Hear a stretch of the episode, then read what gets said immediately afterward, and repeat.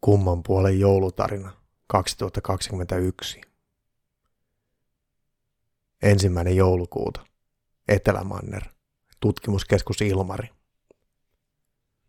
Koska oli joulukuun ensimmäinen päivä, tutkimuskeskuksen kokki Jean-Paul oli laittanut hieman parempaa ruokaa ja esittänyt toiveen, että koko henkilökunta tulisi kuudeksi päivälliselle. Jean-Paul oli tunnettu taidoistaan tehdä Michelin tähden arvoista ruokaa – vaikka tutkimuskeskuksen ruokavarastosta löytyi lähinnä säilykkeitä ja kuivamuonaa. Hän oli saanut muuten niin karuun kanttiiniin joulutunnelmaa kynttilöin ja himmeltämällä valoja. Metallisille seinille hän oli ripustanut maiden lippuja, koska varsinaisia joulukoristeita ei ollut. Siellä roikkui EUn liittovaltion lippuja, Yhdysvaltain lippuja ja Venäjän lippuja. Eniten oli kuitenkin Suomen lippuja, sillä niitä sattui olemaan eniten varastossa. Hän oli myös tulostanut jouluisia kuvia paperiarkeelle. Tutkimuskeskuksen väki tuli hyvissä ajoin paikalle. Osa tuli arkisissa vaatteissaan, mutta varsinkin naiset olivat laittautuneet edes vähän joulukuun ensimmäiselle illalliselle. Se sai selvästi aikaiseksi hieman sähköistä tunnelmaa. Olemme siis tutkimuskeskus Ilmarissa keskellä Etelämannerta. Tutkimuskeskuksen rakentaminen oli ollut EUn, Venäjän ja Yhdysvaltain yhteishanke, jonka tarkoituksena oli rakentaa monitieteellinen tutkimuslaitos, joka olisi ympärivuotisessa käytössä. EUsta, Venäjältä ja Yhdysvalloista oli kustakin lähetetty keskukseen kuusi eri alojen ammattilaista. Pisimpään Ilmarissa oli kuitenkin ollut kuusi suomalaista, jotka olivat olleet paikalla keskuksen rakentamisvaiheesta asti – EUn intersektionaalisen feminismin pääosasta oli vaatinut, että tutkimuskeskukseen sijoitettaisiin vain naisia ja muun sukupuolisia. Mutta koska virkoihin ei hakenut riittävästi kauniimman sukupuolen edustajia, päädyttiin ratkaisuun, että joka maasta lähetettäisiin kolme naista ja kolme miestä. 12 naista ja 12 miestä kokoontui tutkimuskeskuksen kanttiinin. Siellä noudatettiin yhtä kirjoittamatonta sääntöä – Yhdysvaltalaiset ja venäläiset eivät koskaan istuneet samassa pöydässä. EUn edustajat ja suomalaiset istuivat vapaammin, milloin missäkin. Nyt kuitenkin Jean-Paul oli siirtänyt pöydät yhteen. Venäläiset ja amerikkalaiset menivät varmuuden vuoksi eri päähän juhlapöytää istumaan. Jeremia Sahonen odotti, että kaikki pääsivät paikoilleen. Kaikki katsovat häntä odottaen, sillä he tiesivät, että puhe oli tulossa. Jeremias oli tutkimuskeskus Ilmarin johtaja. Se sopi hänelle hyvin, sillä pappina hänellä oli hyvät puheenlahjat ja jonkinlaista johtajuutta. Oleellisinta oli, että johtaja tuli Suomesta, sillä Suomea pidettiin neutraalina osapuolena. Ystävät, olen iloinen, että olette kaikki päässeet paikalle. Ehdotan, että ensiksi kohotamme maljan, sillä sen jälkeen puheeni kuuleminen voi olla siedettävämpää. Ihmiset nauravat kohteliaasti ja kilauttelevat viinilaseja, joihin Jean-Paul oli löytänyt jostain oikein mainiota punaviiniä. Se toimi, sillä tunnelma vapautui. Jeremias päästi yleisönsä helpolla, sillä hän tyytyi muistelemaan kulunutta vuotta vain puolisen tuntia, ja englanninkielisestä raamatustakin hän luki vain otteita sieltä täältä. Kuten kaikki uskalsivat odottaa, Jean-Paulin taikoma jouluinen illallinen oli mahtavaa.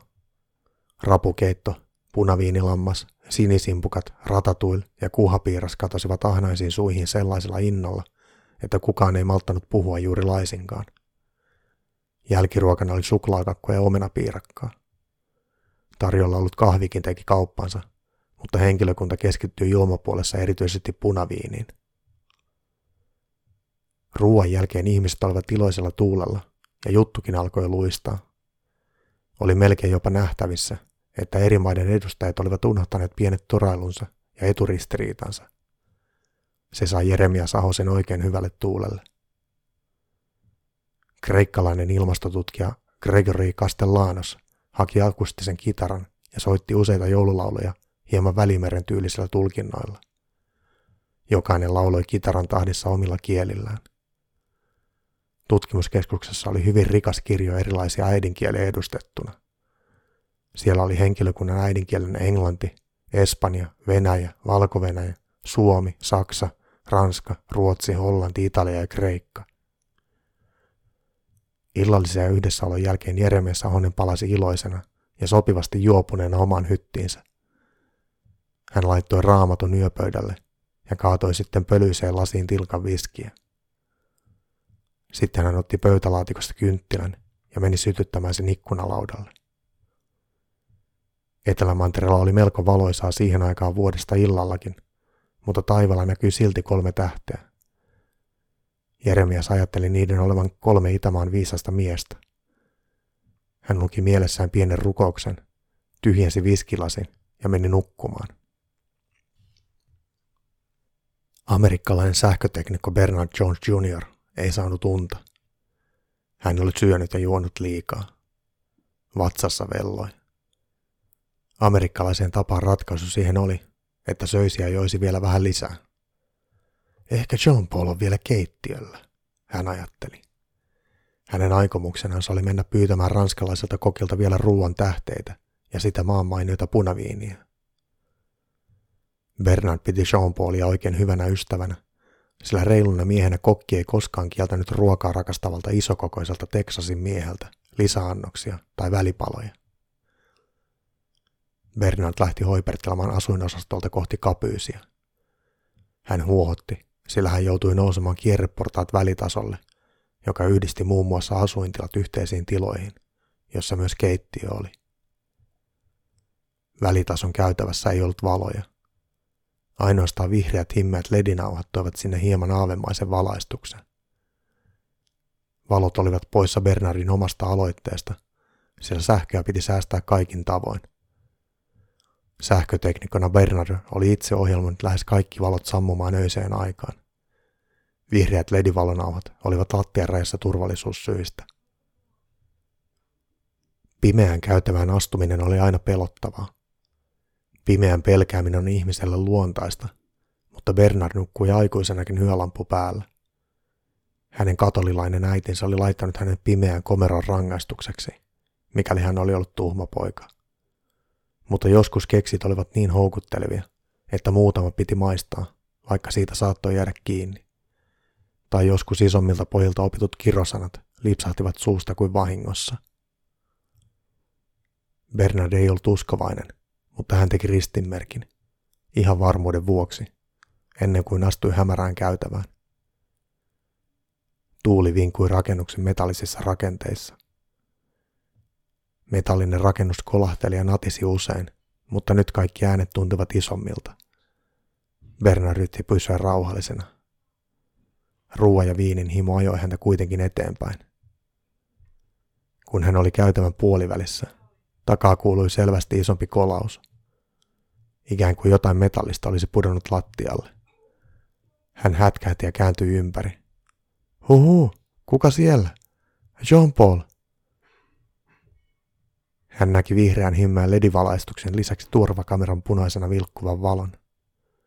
Jokin raapaisi metallista lattiaa, ikään kuin kynnet paljasta metallia vasten. Halo? Bernard oli jämähtänyt kauhusta paikoilleen. Jokin liikkui häntä kohti.